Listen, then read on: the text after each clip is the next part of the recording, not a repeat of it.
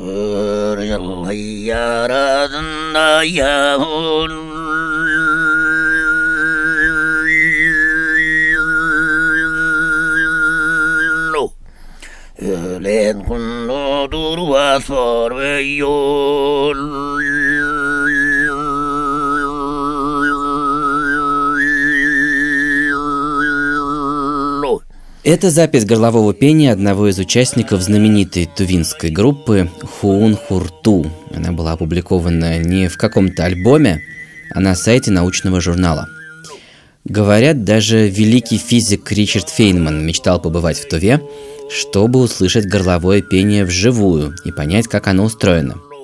Авторы статьи, которая вышла в этом году в научном журнале eLife, утверждают, что наконец раскрыли эту тайну – Ученые из США и Канады, среди которых, например, акустик-специалист по насекомым и паукам, а еще психолог, лингвист и теоретический физик, смогли увидеть в томографе, как человек виртуозно контролирует движение голосового тракта сразу в двух местах, добиваясь бифонии, то есть одновременного звучания двух звуков – основного тона и обертона.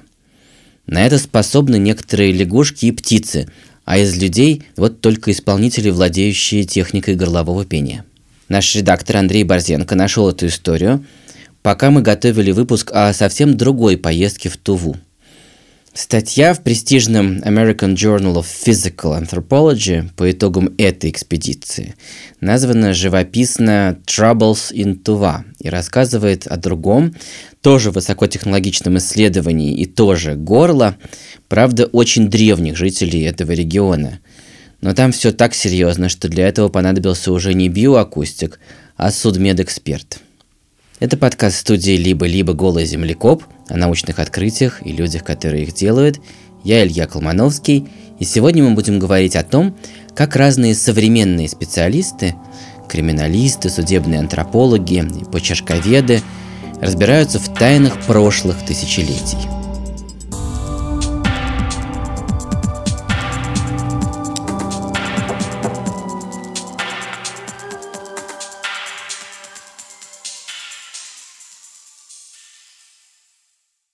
My name is Marco Milala, and I work as research assistant at the Institute of Anthropology. Меня зовут Марко Милела, я научный сотрудник кафедры антропологии Института судебно-медицинской экспертизы Университета Берна в Швейцарии. Я занимаюсь биоархеологией, то есть изучаю человеческие скелеты в контексте археологических исследований, в воссоздании образов жизни есть я пытаюсь понять, как люди жили в прошлом. Спасибо. А, расскажите, а ваша деятельность как-то связана с реальной судмедэкспертизой? Вы участвуете иногда в каких-нибудь расследованиях? Да, наша кафедра работает в области археологии и в то же время проводит иногда судмедэкспертизу. В Туве раньше жили скифы, и там есть большой скифский курган Туннук последние годы международная экспедиция изучает таинственные дозахоронения, которые были сделаны уже после скифов. До конца непонятно, кем были эти уже следующие кочевники. Дело происходило в первые века нашей эры, и это очень плохо изученный период. Угасание империи кочевников Хунну на периферии Китая явно привело к какому-то переделу сфер влияния.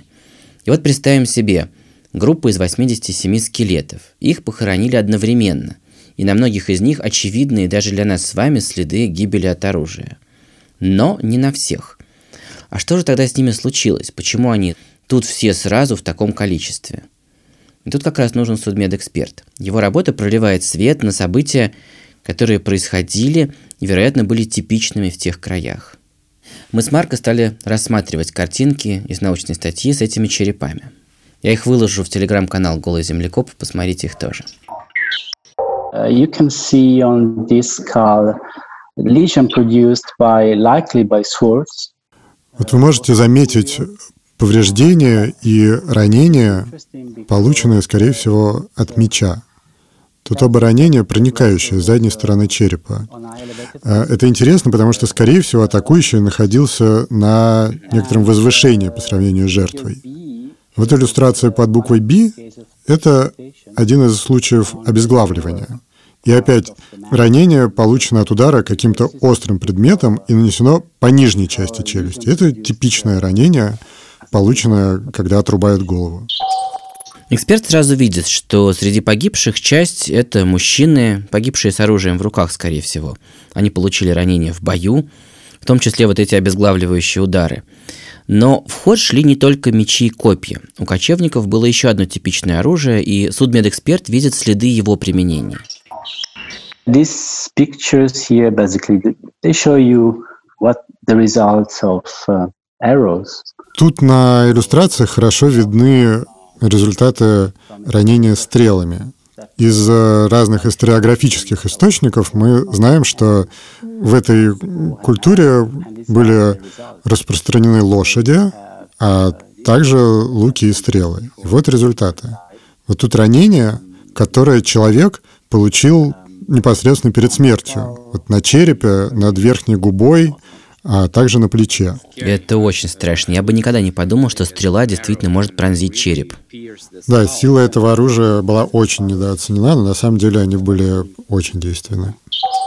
Вот такие крупные ранения мог бы увидеть и обычный археолог. Но самое важное наблюдение мог сделать только Марко. Речь идет о наборе совсем легких, малозаметных отметин, зато они есть почти у всех, и у тяжело раненых бойцов, и у вообще не раненых, и у женщин, и у детей, и сконцентрированы они в одном и том же месте скелета. Ученые использовали инфографику, чтобы показать преобладание этих следов. Я вижу скелеты, как будто нарисованные компьютерной уже графикой на черном фоне – и у них будто бы воспаление горла, участок шеи выделен красным цветом. This is a visualization that we we worked a bit on. Basically, what we did is um, да, это визуализация. Мы над ней, конечно, немного поработали. На 3D-модели стандартного человеческого скелета мы использовали такие виртуальные метки, чтобы зафиксировать каждый вид повреждения. И вот там, где вы видите красный цвет, много повреждений, вызванных большим острым инструментом. А здесь места, где нет никаких повреждений. Больше всего ранений найдено на первом шейном позвонке.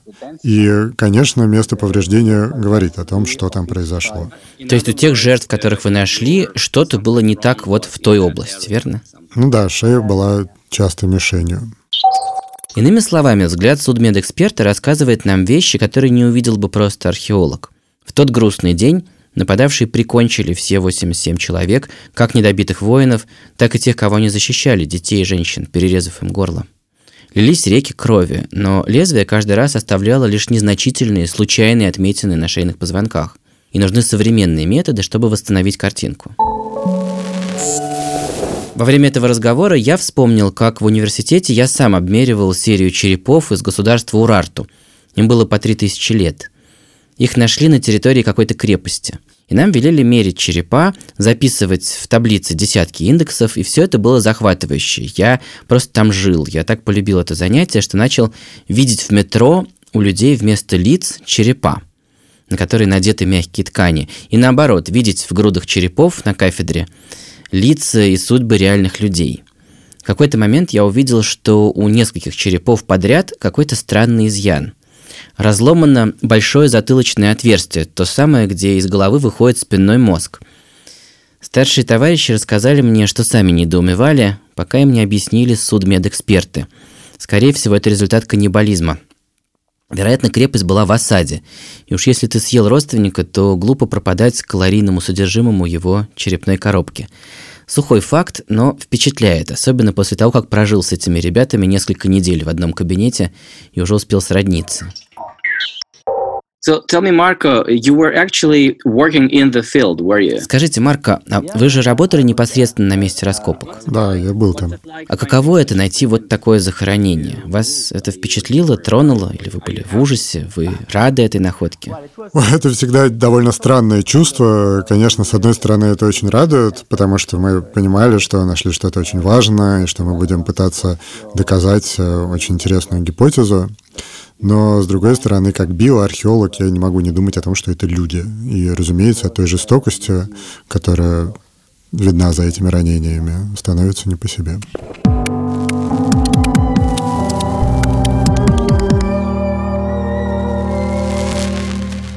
В археологии работают самые разные эксперты.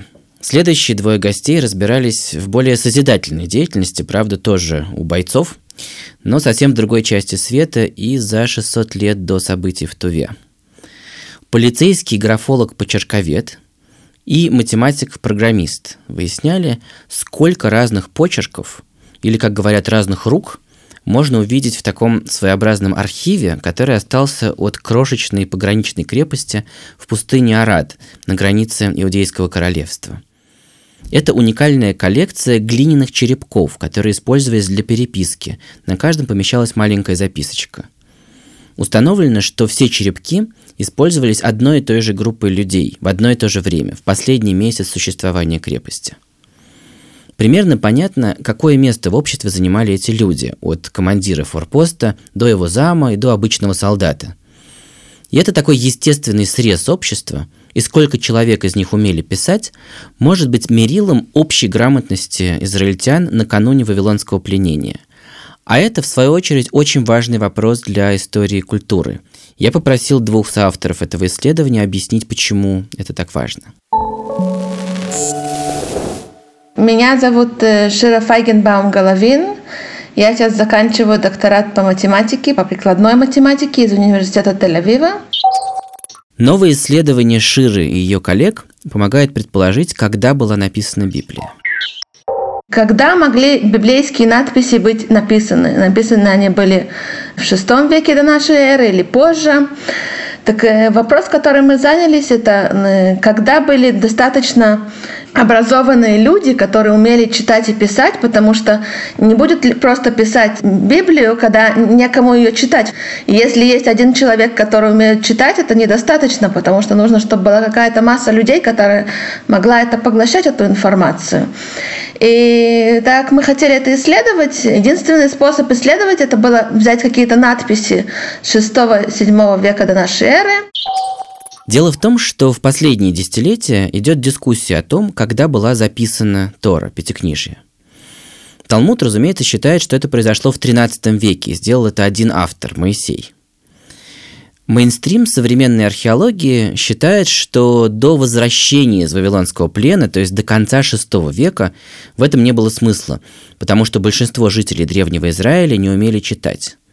Но так ли это было на самом деле – это надписи, которые были найдены в форпосте Арад, это посередине пустыни, э, иудейской, там ничего кроме этого нету, стоит этот э, блокпост, там было где-то 20-30 человек, которые там жили, и что они делали? Они снабжали людей, которые проходили рядом, едой и питьем э, к их дальшему походу, и готовили этих людей, они фактически были люди, которые готовились к войне, там на границе с Эдомом это все происходило. Они снабжали их едой и снабжали еще какими-то другими вещами. И эти надписи, как э, это то, что у нас sticky notes сегодня такое, есть желтенькие бумажки, на которые мы пишем что-то, чтобы мы не забыли, так там написано «Дорогой Ильяшив», это тот, кто раздавал эту всю еду, вот дай этому человеку, который пришел с этими надписями, столько-то хлеба, столько-то вина, столько-то масла, чтобы ему хватило, на, и пишется, на сколько дней ему это должно хватить. Это одна вид, один вид надписи.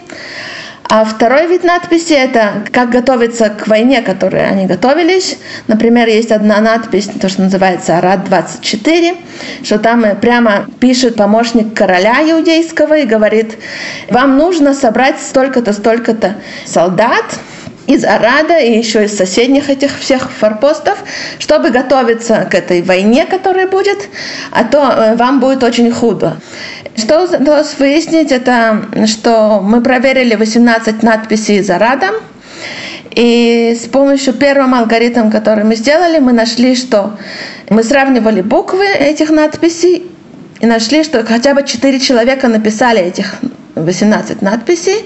С помощью еще текстуального анализа мы смогли добавить еще два. Это только с помощью алгоритма. Потом к нам присоединилась Яна Гербер, которая работает в полиции. И где-то 27 лет она там занималась именно сравнением надписей. Но это первый раз, что мы ее приключили к такому исследованию, что надо было исследовать старые надписи. И она смогла найти, что там, наверное, было не минимум 6 людей, а, а наверное, было 12. Когда я услышал про почерковеда Яну Гербер из генштаба израильской полиции, я потерял покой. Я сразу написал ей, без ответа. Э, по цепочке знакомых, которые работают в области безопасности, я узнал, что она действительно легенда в своей сфере и всю жизнь расследует настоящие преступления. Я вцепился уже совсем мертвой хваткой, и мои усилия были вознаграждены. Яна Гербер э, наговорила и прислала мне несколько сообщений в WhatsApp, где она описывает свою необычную страсть – иудейские древности.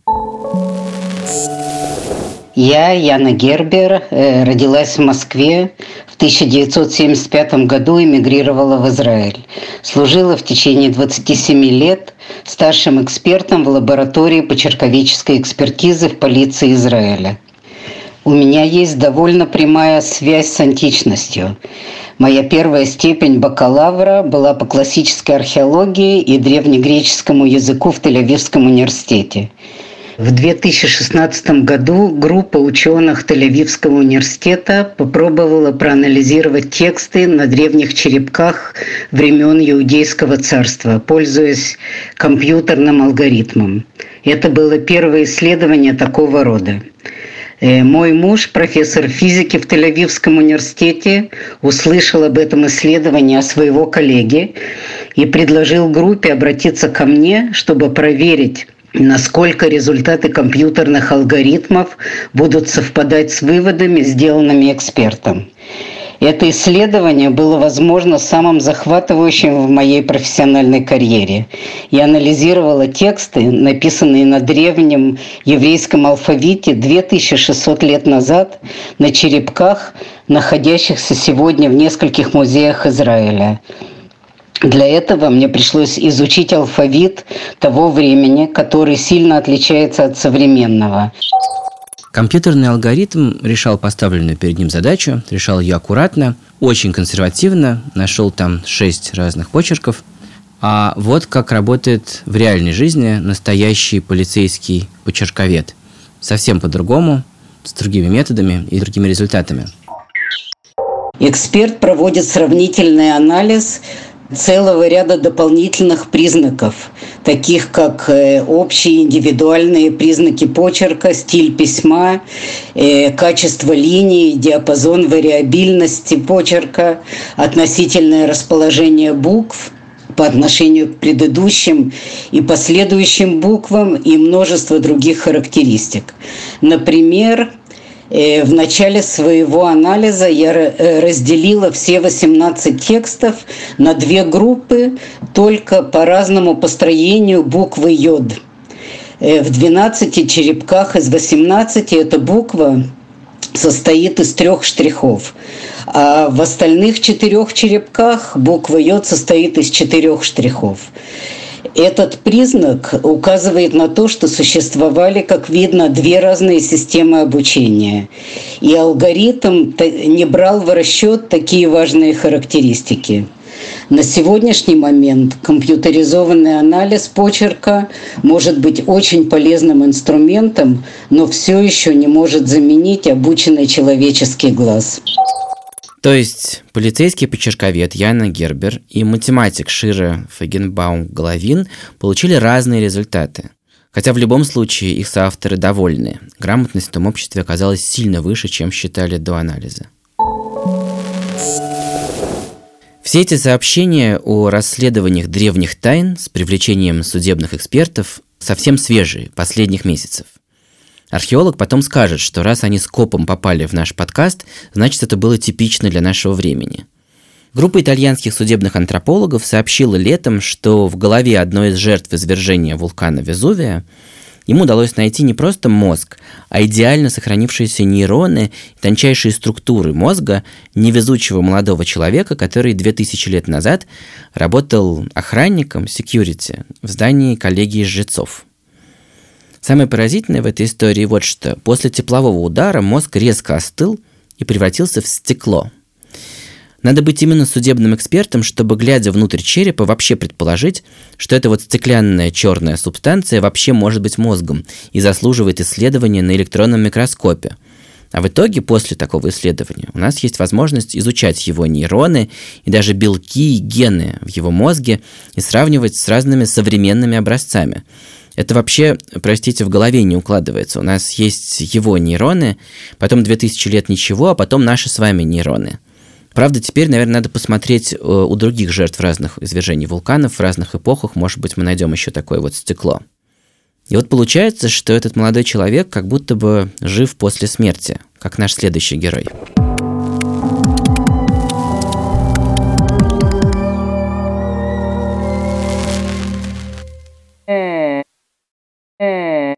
Это вы слышите, как произносил гласные звуки египетский жрец и писарь Нисьямун. Он жил 3000 лет назад, и его останки, начиная с 19 века, каждый раз оказывались на переднем краю технологического прогресса. В 1930 году они первыми из всех мумий попали в рентген. В 1990-е годы в томограф. И вот апогей. Недавно его голосовой тракт был отсканирован британскими учеными, проведена реконструкция, и теперь мы знаем, как звучал его голос – Самое чудесное тут, что это и было его посмертным желанием, подробно записанным на поверхности саркофага. В царстве мертвых звучать и обращаться к богам голосом, как положено ему по должностной инструкции, потому что при жизни он и пел, и произносил всякие заклинания. Это был подкаст студии «Либо-либо. Голый землекоп». Подписывайтесь на нас везде, оставляйте комментарии на всех площадках, участвуйте в дискуссиях в телеграм-канале «Голый землекоп» и обязательно пройдите Google опрос о том, кто вы и э, каковы ваши пожелания к развитию подкаста. Ссылка на опрос есть в описании.